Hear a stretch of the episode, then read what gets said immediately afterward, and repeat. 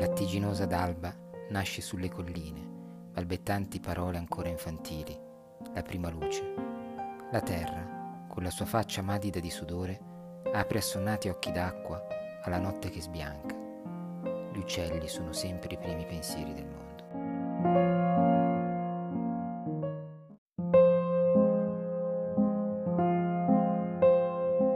Prima luce di Giorgio Caproni, tratta da Come un'allegoria 1936.